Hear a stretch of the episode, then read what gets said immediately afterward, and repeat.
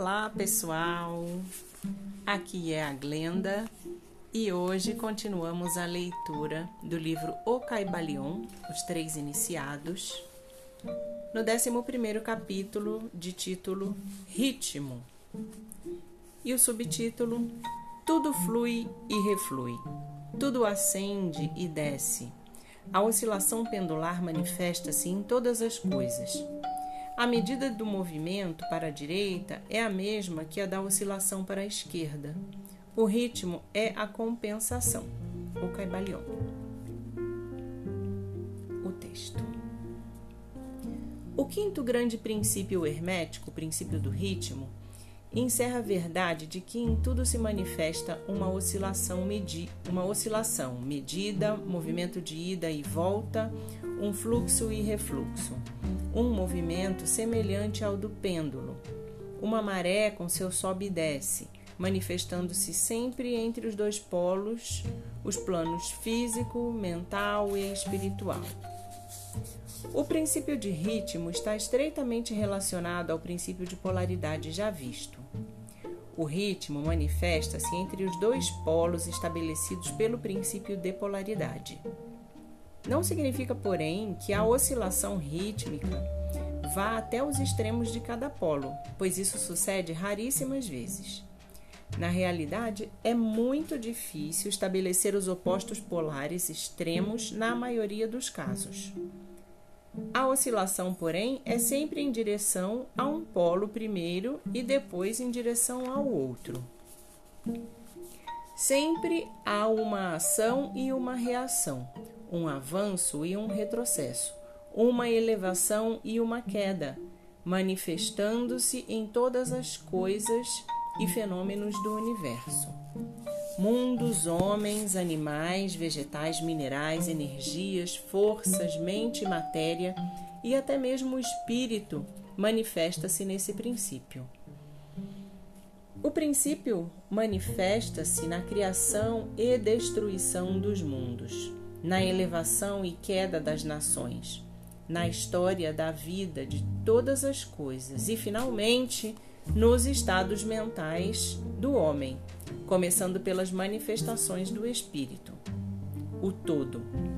Ver-se-á que sempre há uma emanação seguida de absorção, entre aspas, a respiração e a aspiração de Brahma, conforme dizem os Brahmanes. Os universos criam-se, alcançam o ponto mais baixo de materialidade e então começa a oscilação de volta. Os sóis nascem, alcançam o ápice de seu poder.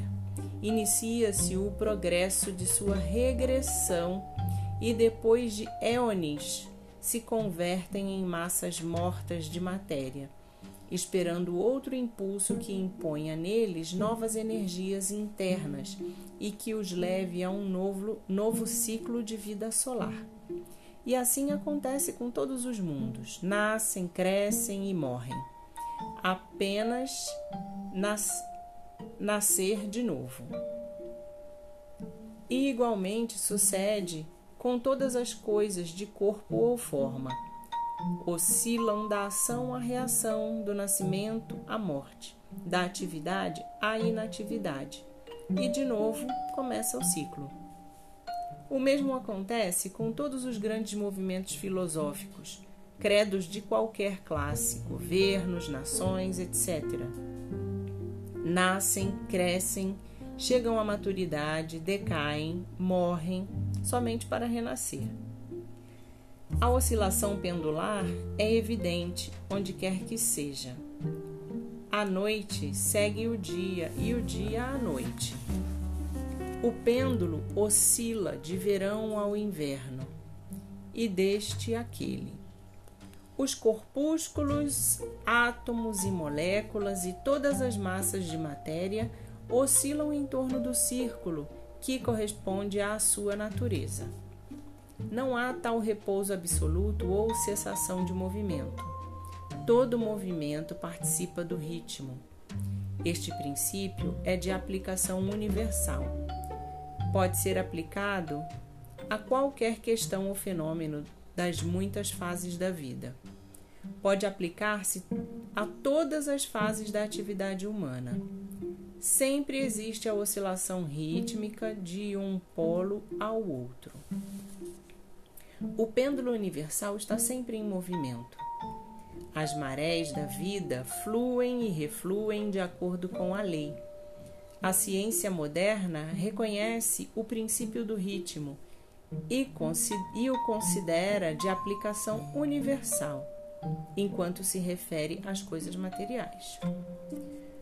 Os herméticos, todavia, levam o princípio muito mais além e sabem que suas manifestações estendem-se às atividades mentais do homem e que somente ele explica a grande sucessão das suas modalidades, sentimentos e outras mudanças contundentes que notamos em nós mesmos.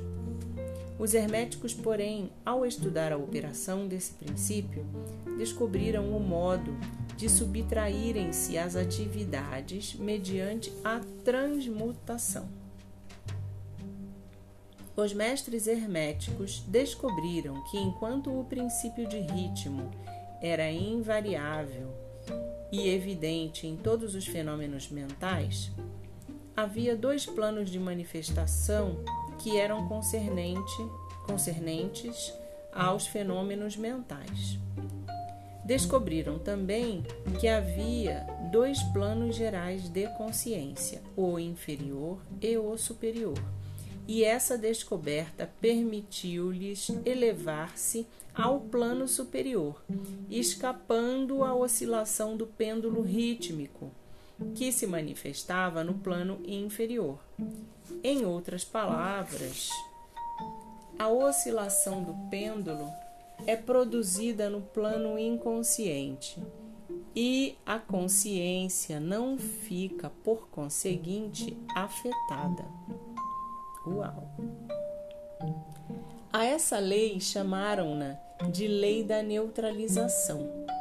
Sua operação consiste em elevar-se ao ego, com letra maiúscula, sobre as vibrações do plano inconsciente da atividade mental, de maneira que a oscilação negativa do pêndulo não se manifeste na consciência e não fique afetado por ela.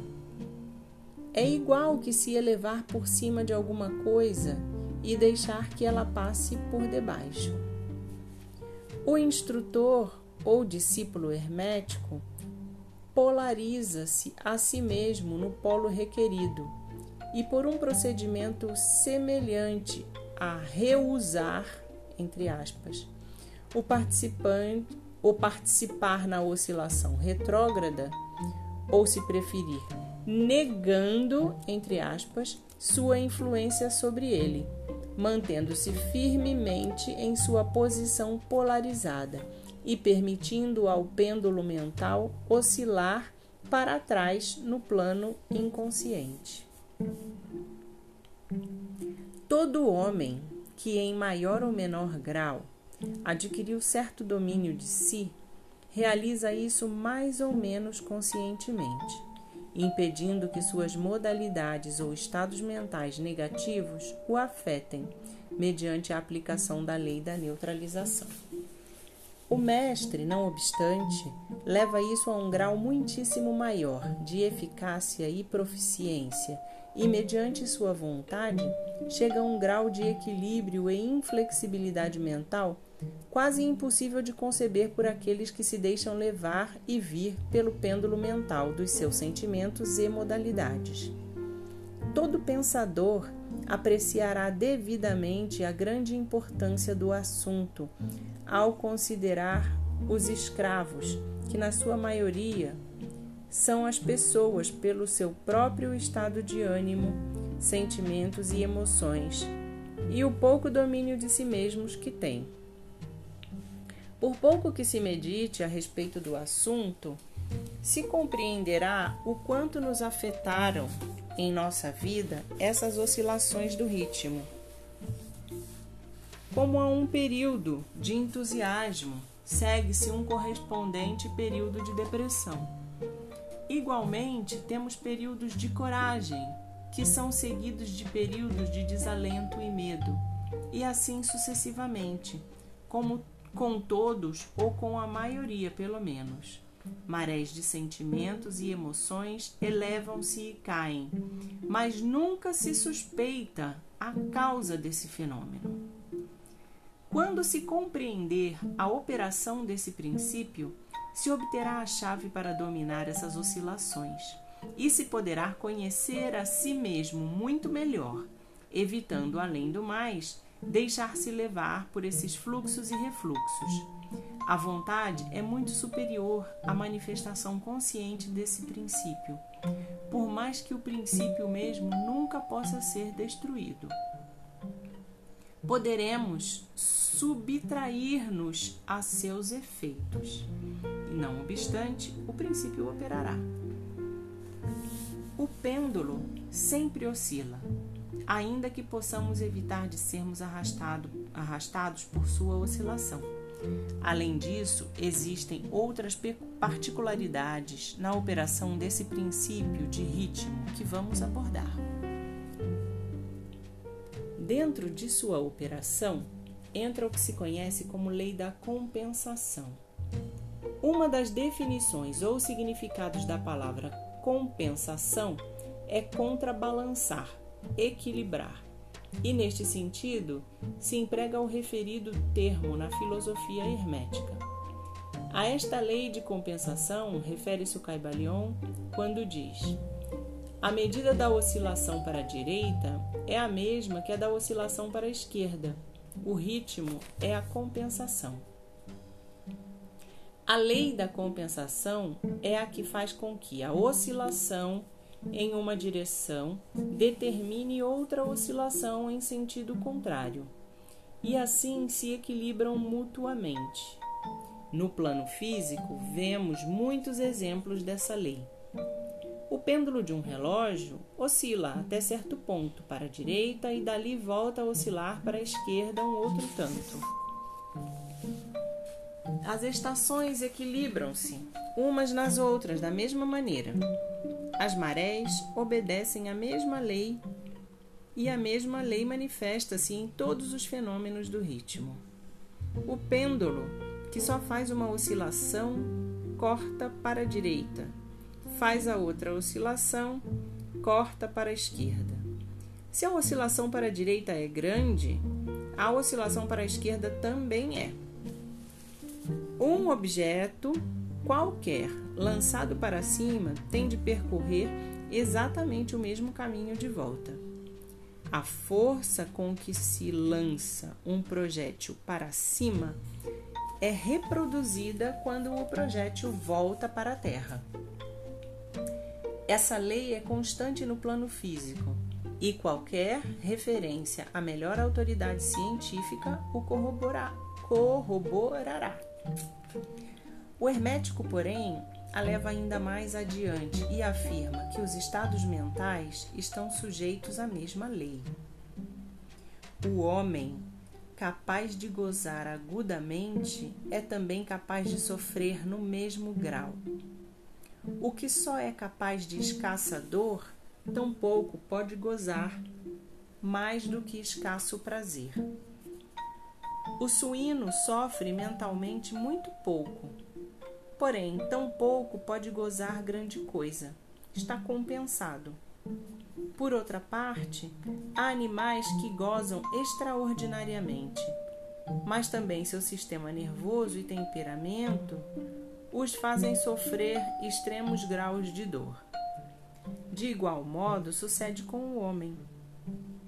Há temperamentos que só são capazes de muito pouco gozo mas então só existe, existem como compensação uma capacidade para suportar pouca dor, enquanto que outros homens que podem gozar intensamente sofrem no mesmo grau. A regra é que a capacidade para o prazer e a dor em cada indivíduo está equilibrada. A lei da compensação opera amplamente aqui também. O hermético, porém, ainda vai mais adiante nessa matéria.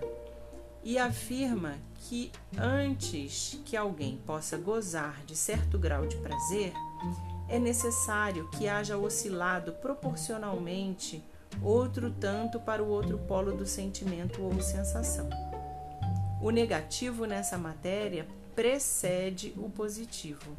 Quer dizer que ao experimentar certo grau de prazer, não se seguirá que, entre aspas, tenha de pagá-lo com um correspondente grau de dor.